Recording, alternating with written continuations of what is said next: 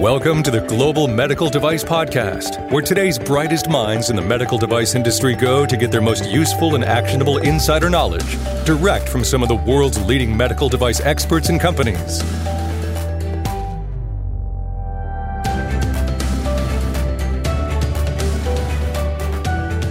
Do you have a device that has been through a five ten k clearance with the F D A? And if so, have you ever made a change to that product?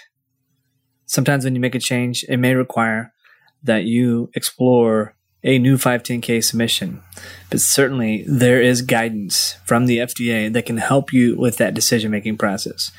And on today's episode of the Global Medical Device Podcast, Mike Drues and I talk about deciding what to do when you're changing a device that has received five ten k clearance. So enjoy this episode of the Global Medical Device Podcast.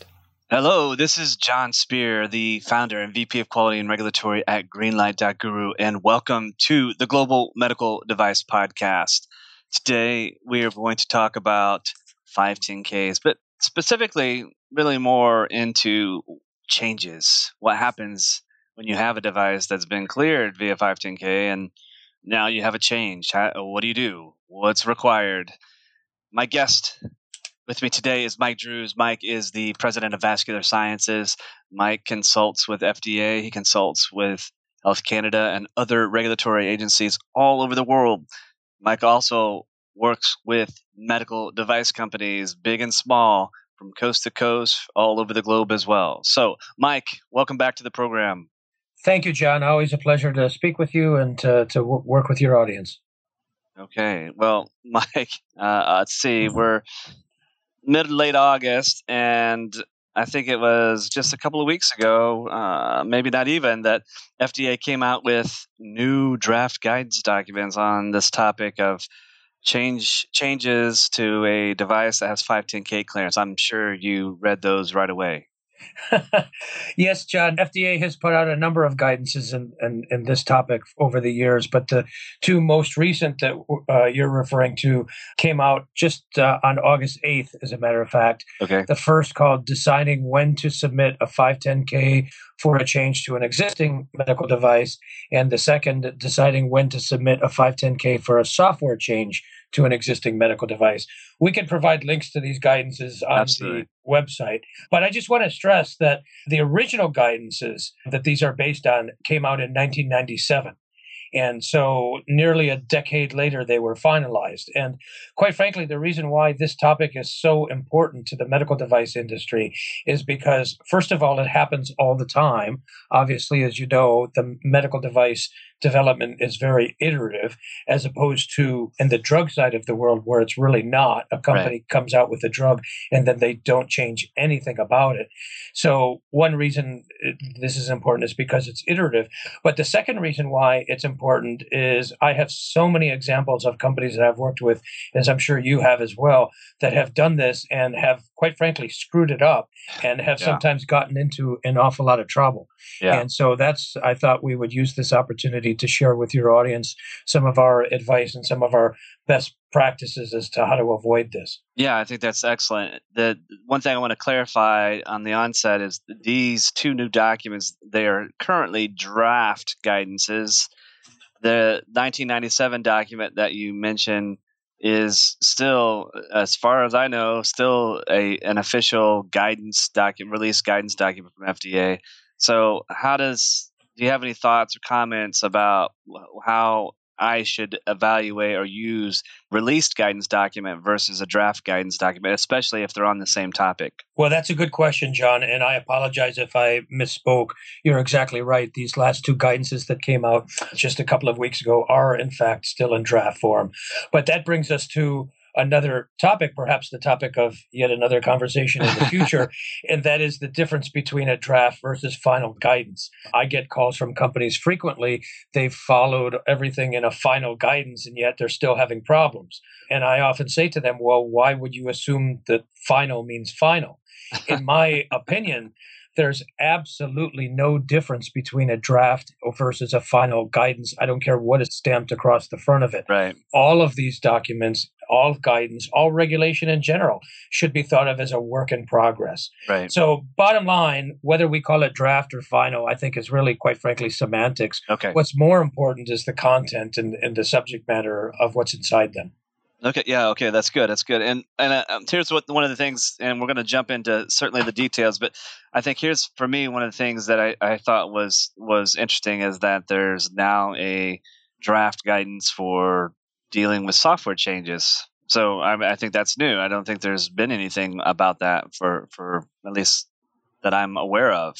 Well, there have been other guidances that have talked about software within them. You may, in fact, be right that this might be the first software-specific guidance. That I don't know. Yeah. But, but I guess more importantly, I look at it this way.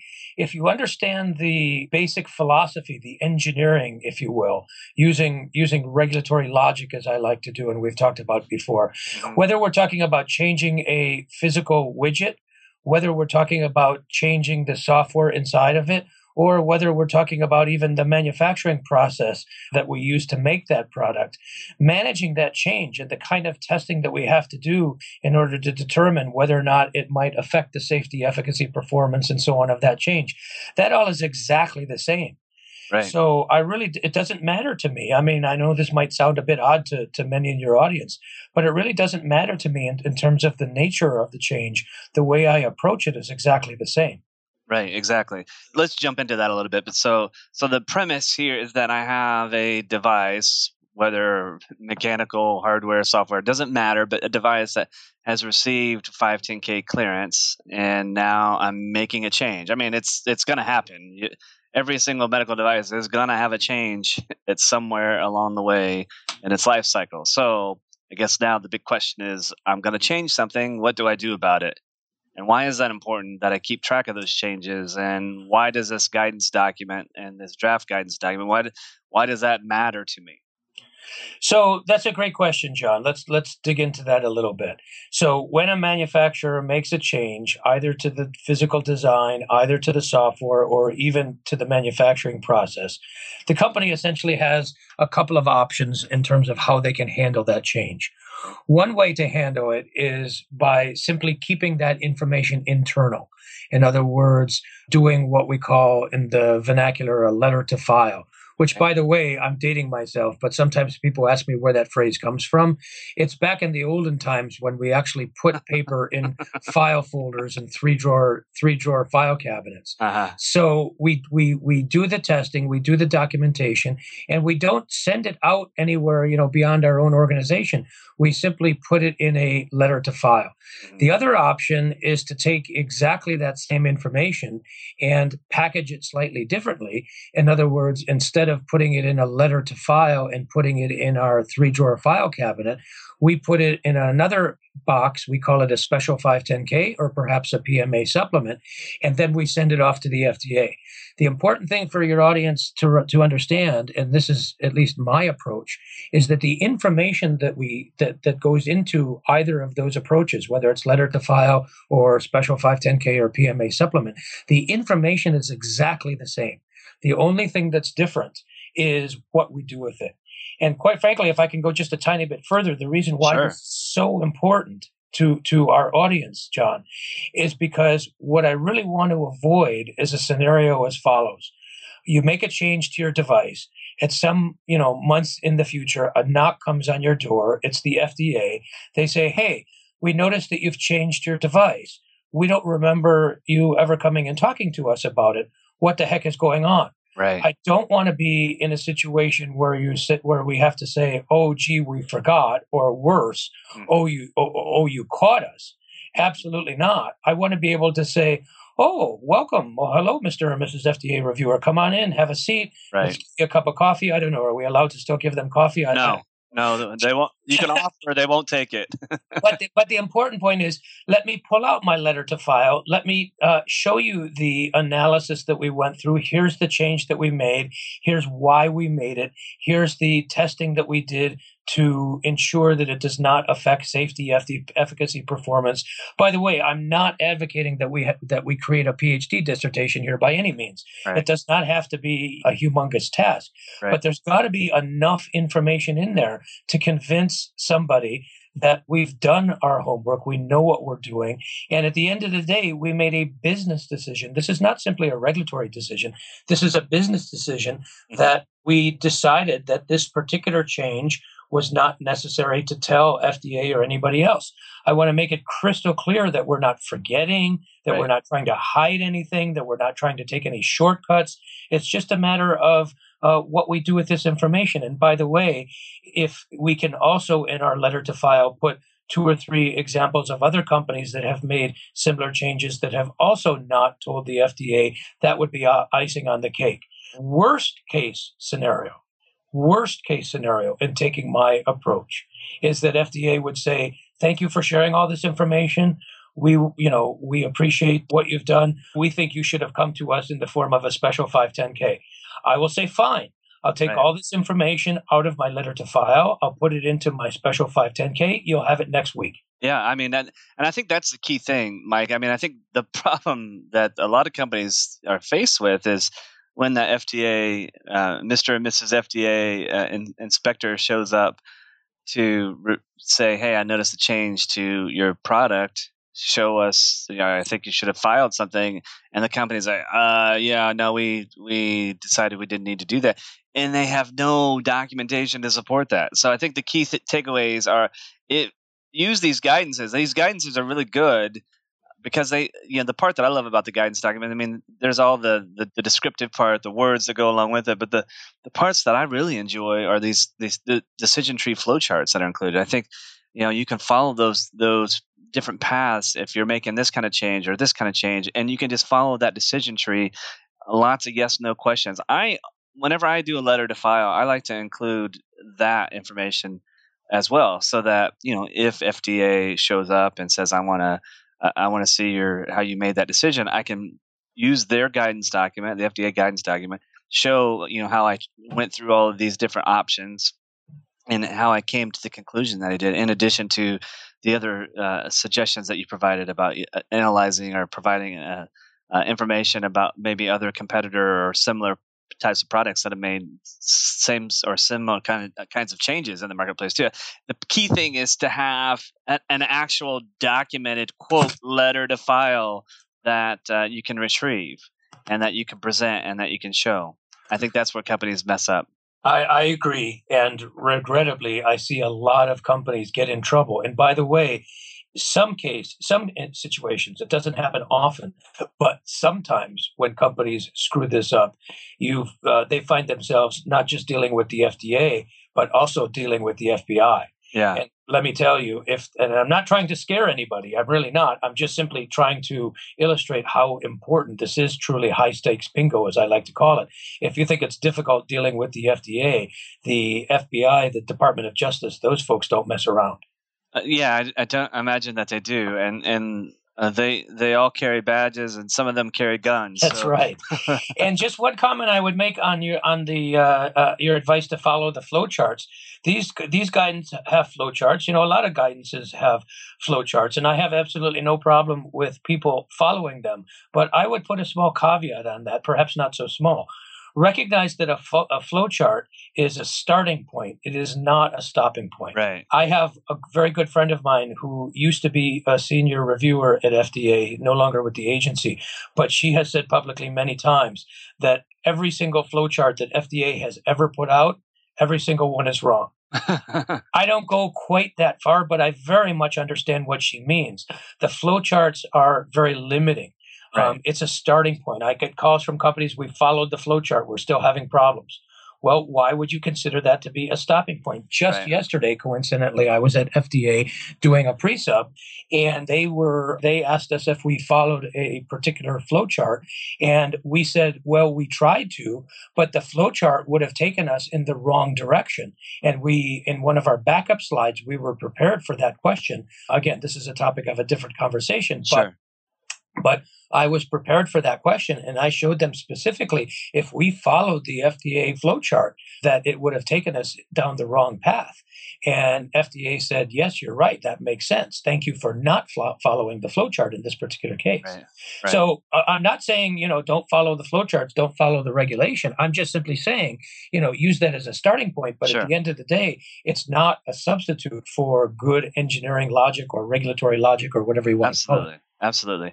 So I think you know, one of the key things to understand is, you know, we, we, we, you and I have talked a lot about design controls, and we've talked about, you know, once you get this clearance and now the product becomes uh, a released device and sold into the marketplace and manufactured and so on. And, and, and now on this topic, we're, we're getting into that post-market types of activities, you know, these changes for whatever reasons. And obviously going through the guidance, using that to help determine what path I need to take, whether that's letter to file or a special five ten K or a supplement or whatever. I think that obviously that's just good, sound uh, engineering practices, uh, as we've talked about. So what are some of the options and consequences? I mean, we talked about that special five ten K. We've talked about about the supplement, P M A supplement briefly this morning, but are there other options that I need to be considering? And what happens if I don't? I mean, you, you mentioned the F D A may say, hey, uh, we don't agree. You need to do a, a special five ten K. You talked about the F- FBI possibly could get involved in some cases. Are there other things that, that uh, we should be thinking about as far as the options and consequences on this particular topic? Well, fun- it's a great question, John. Fundamentally, it comes down to, given our situation, because as you know, the medical device industry is a very broad industry and it's very difficult to give advice in, in very general terms that would be applicable and actionable to your entire audience because we all do so many different things. But I do think there are some, some common or recurring themes. And the most important, as we've talked about in, you know, many times in the past, I'm a huge advocate for doing what makes sense, doing what makes sense from an engineering perspective and from a biological perspective. And then considering the the regulation in, in this particular case, how how we change it. The thing that, that bothers me about some folks in this business, and certainly not everybody, but there are many, they seem to think that the letter to file option is a shortcut, is an ex, is a is a way of not doing some some basic testing. And I, as I said earlier, I don't see it that way at all.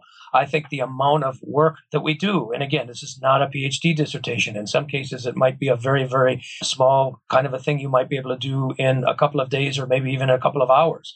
But it's just what you do with that information. Do you keep it internal, letter mm-hmm. to file or note to file, or do you send it out as a special five ten K or something else?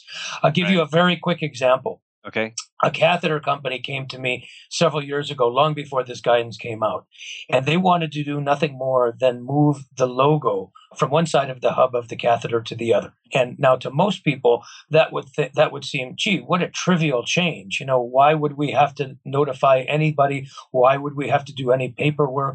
Why would we, you know, have to, to do any testing? Right. But because they were working with me, you know, we did some testing. And again, this is not a lot.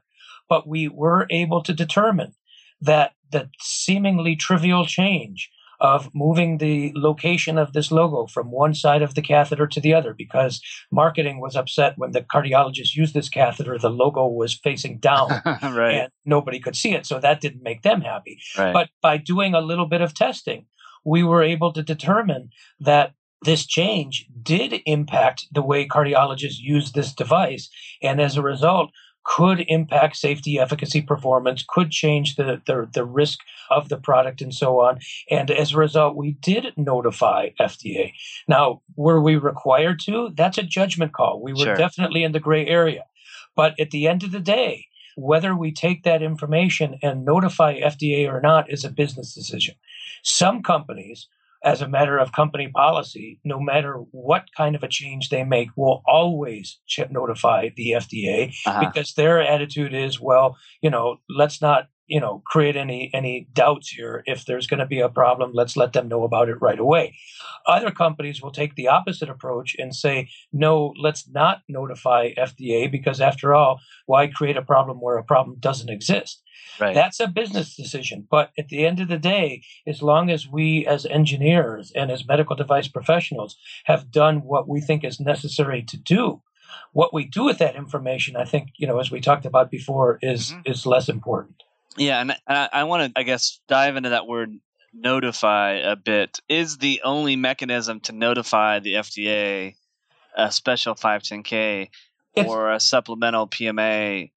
Is there actually some other mechanism? I mean, can I just send them a note that says, "Hey guys, I'm doing this"? I mean, so it's it's nice. funny. It's funny you mentioned that, John. I'll give you one example where I have actually created a way to do exactly this in situations where we have changed a medical device, but it does not, you know, according to the guidance, according to the flow chart, necessarily, necessarily, you know, require us to go to the F D A, but we are in the gray area.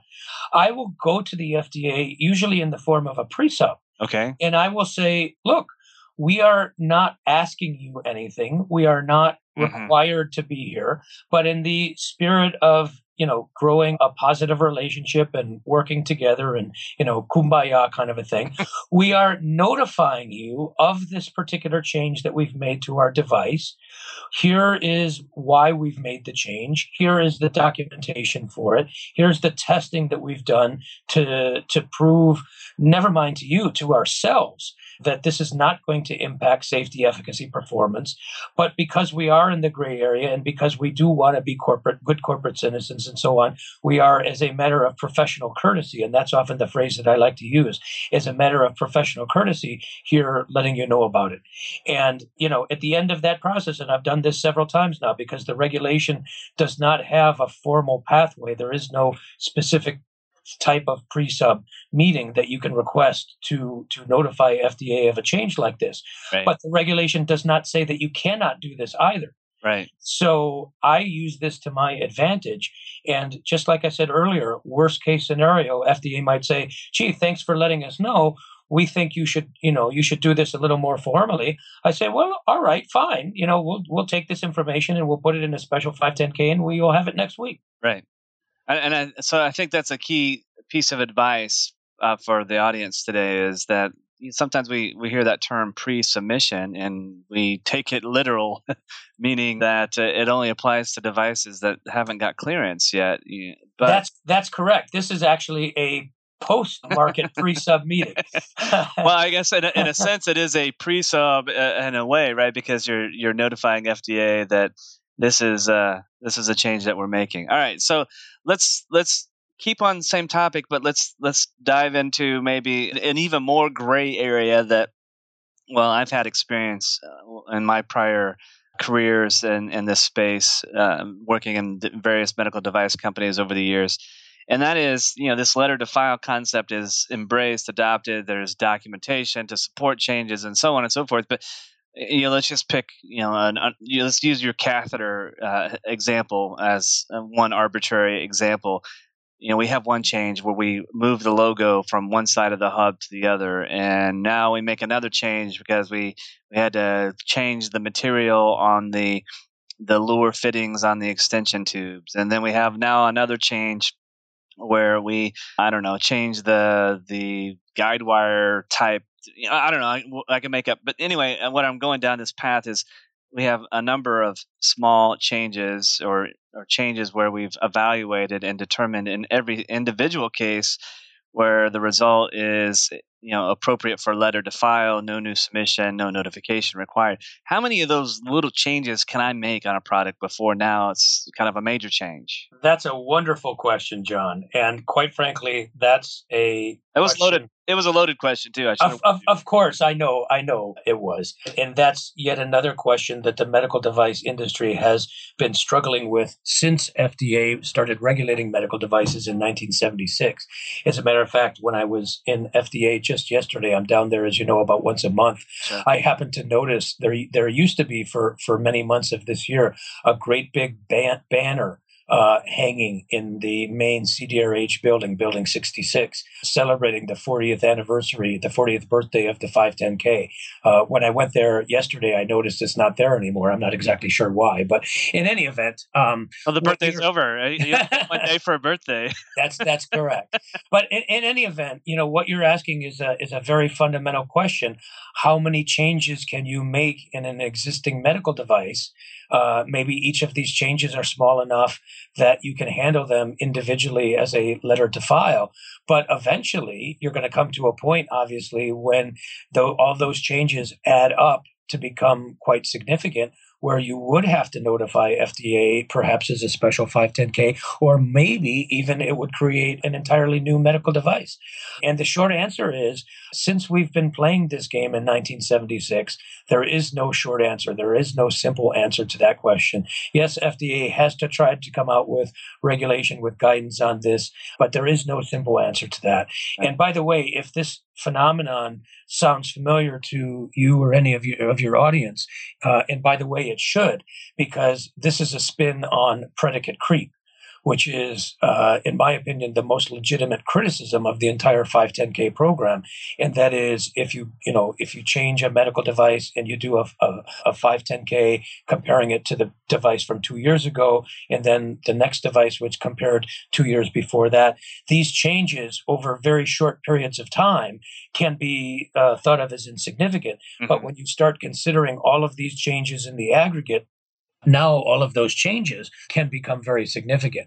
Yeah. So with regard to your original question, how does a company know? My best advice, and some engineers like this and others don't, but my best advice is to take my same approach, to ask yourself not just this change that you're doing now, but all of the changes that you have done since you last notified the F D A. Take them all collectively. In other words, you may have made a logo change, you may have made a color change, you may have made a material change, a manufacturing change. All of these changes individually, maybe you feel comfortable handling as a letter to file. But after a few of them, and I would suggest perhaps even incorporating this into your quality system, a requirement after, pick a number, after three letter to files, for right. example, look at all of those changes, not individually, but in the aggregate, and see if now that's going to potentially impact the safety, efficacy, performance, if it's going to change the risk and so on. And if you're getting closer and closer to that line where you're not sure, now you might consider going to the F D A, perhaps as this prophylactic, what I would call a post-market pre-sub meeting, and right. say, look, you know, we want to just know, let you know that we've made over the last year since this device came onto the market, right. four changes to our device, and individually they're not they're not significant, but we want to just let you know that we're, you know, we know what we're doing.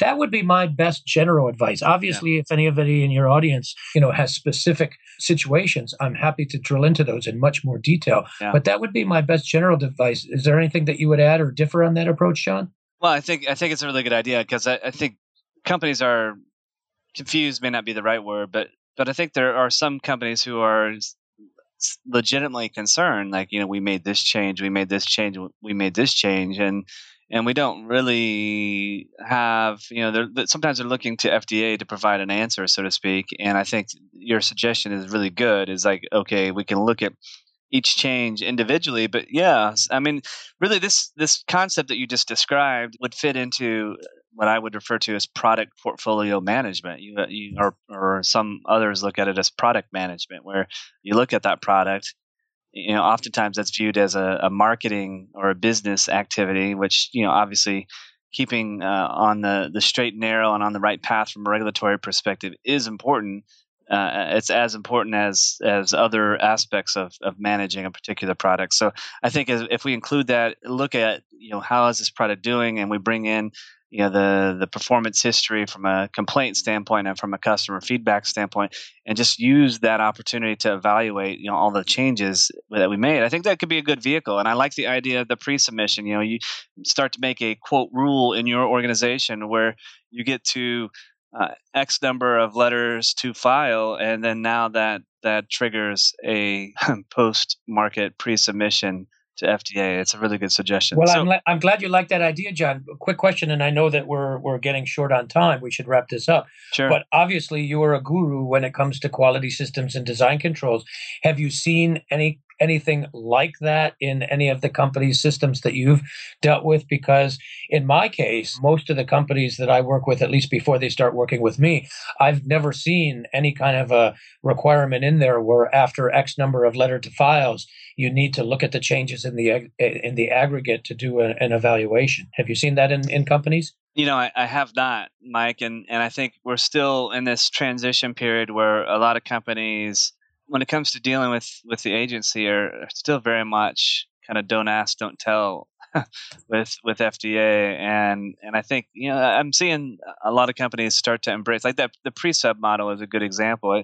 Some companies have realized how that invaluable that can be to to you know the direction of, of your your devices and your your overall product development strategy. So I'm really encouraged by some of the behaviors, but I think in, by and large companies are still very much, you know, we're going to be hush hush. We're going to see the F D A as an adversary, and we're not going to share extra information with them. So well, that's very unfortunate. I know. I mean, it's it is it is it is right now, and and you yeah. and I are of course are out there trying to change that, and and you know by talking about these kinds of topics, you know. But one other one other piece of pragmatic advice I would yeah. give to to your to the audience, and that is, if your company goes above and beyond, for example, if your company incorporates the suggestion that John and I have just been talking about, about for example, adding into your quality system or your design control or wherever you're going to put, I don't really care, a requirement of after X number of letter to files, we're going to do this evaluation, mm-hmm. which, as John and I both said, is not. is not um, required under the current regulation. Perhaps it should. I just think it makes sense. It's, I just, yeah. you know, it's what we should do as professional yeah. engineers.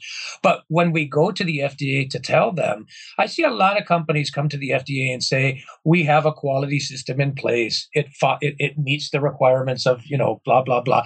With all due respect, talk is cheap. If we can go to them and say, look, not only do we have these systems in place, but we have gone above and beyond, because in this particular case, we recognize this is a weakness in the in the system, and we have actually added this requirement in there. This is exactly why, as you and I have talked about in the past, I do not advocate more regulation for yeah. design control and other things, because I think it needs to be flexible enough for companies to do yes. what we need to do. Unfortunately, not all companies do it. Right. I, I, I'm with you, Mike. I'm with you. And, uh, you know, speaking of anniversaries and, and on the topic of design controls, you know, we, we missed celebrating the twentieth anniversary of, of the release of design controls. But, you're exactly right. nineteen ninety-seven. Maybe uh, we could still, uh, well, I guess it's no, not. It was, I think it was, was it, did it come out in ninety-six, or did it become official in ninety-seven? I guess it does. I can't I, remember the exact I seem date. to remember ninety-seven, but I certainly could be all right, wrong. All right, so we're early. We got time. we got time. Well, Mike, I appreciate uh, you as always, and I enjoyed this conversation that we had today. And thanks, I, John. There's just one last thing I'd like to yeah. share with your audience very, very quickly, along the lines of what you said at the end there. Don't fear the F D A. I am working with so many medical device companies now, including some of the largest device companies on earth, who, as a matter of corporate policy, have said to their R and D engineers, do not change the design or the process used to make your medical device to the point where it would trigger a special five ten K or a P M A submission. Oh, only limit those changes to small enough changes that we can handle them as letter to files.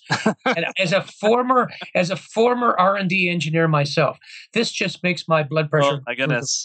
Yeah. Because talk about hamstringing the, the, you know, I mean, call me naive, and certainly many people do, but how can anybody argue that this is making the world a better place? Uh, so we should not fear the F D A. Listen, I have a huge respect for the job of the F D A. Yeah. I will defend them more than anybody else when I think they need to be defended, because they do have an awesome responsibility. As I think I've shared with you before, one of my friends who used to be at the agency was, used to like to say, physicians can kill patients one at a time, but an F D A reviewer can kill patients thousands at a time. Mm-hmm. So have a respect for the F D A, absolutely. But do not fear them. And certainly, please do not let that fear escalate to the point where it actually prohibits you or impedes you from making changes. Agreed. One of the things that I pride myself on is, if a company wants to bring a medical device onto the market, or in this case, if a company wants to change a device that is already on the market, if they can convince me from an engineering and from a biology perspective of what they want to change makes sense,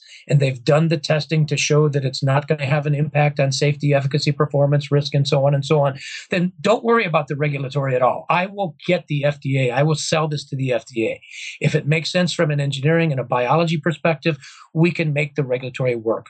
Let's right. not, let's stop as an industry using the F D A as an excuse to yes. prevent us from making better products. I think Agreed. that's that's something that uh, I would like to leave the audience with today. Well, and you know, we're going to let that be the final word today. I, I will let the audience know that, you know, Mike and I obviously chat every so often. So if there's a topic that that you're really just dying to know more about or want to get some insights from, from Mike or from me, just let me know. And there's you can always uh, reply uh, and contact either Mike or myself. You can contact us at greenlight dot guru. Our website's w w w dot greenlight dot guru. You can contact Mike. You can find him best or easiest probably on LinkedIn. Mike Drues, D R U E S. Mike is with Vascular Sciences. And again, thank you for being the guest on the Global Medical Device Podcast today, Mike. And folks, design controls, risk management, quality management systems, those are always things that that we're all dealing with. And as you're developing new devices and launching them into the market and evaluating changes to your products and the impact of those changes, one thing that you need to consider when you're making the changes, in addition to what we've talked about today, is the impact from a design and development standpoint. What verification and validation activities may be required? What, how does this impact form, fit, and function? What are the risks? And you need a good solution. You need good tools. You need to be able to have visibility of those activities so that you can easily assess the impact of your changes as well. So, Mike, thank you. And audience, keep listening to the Global Medical Device Podcast.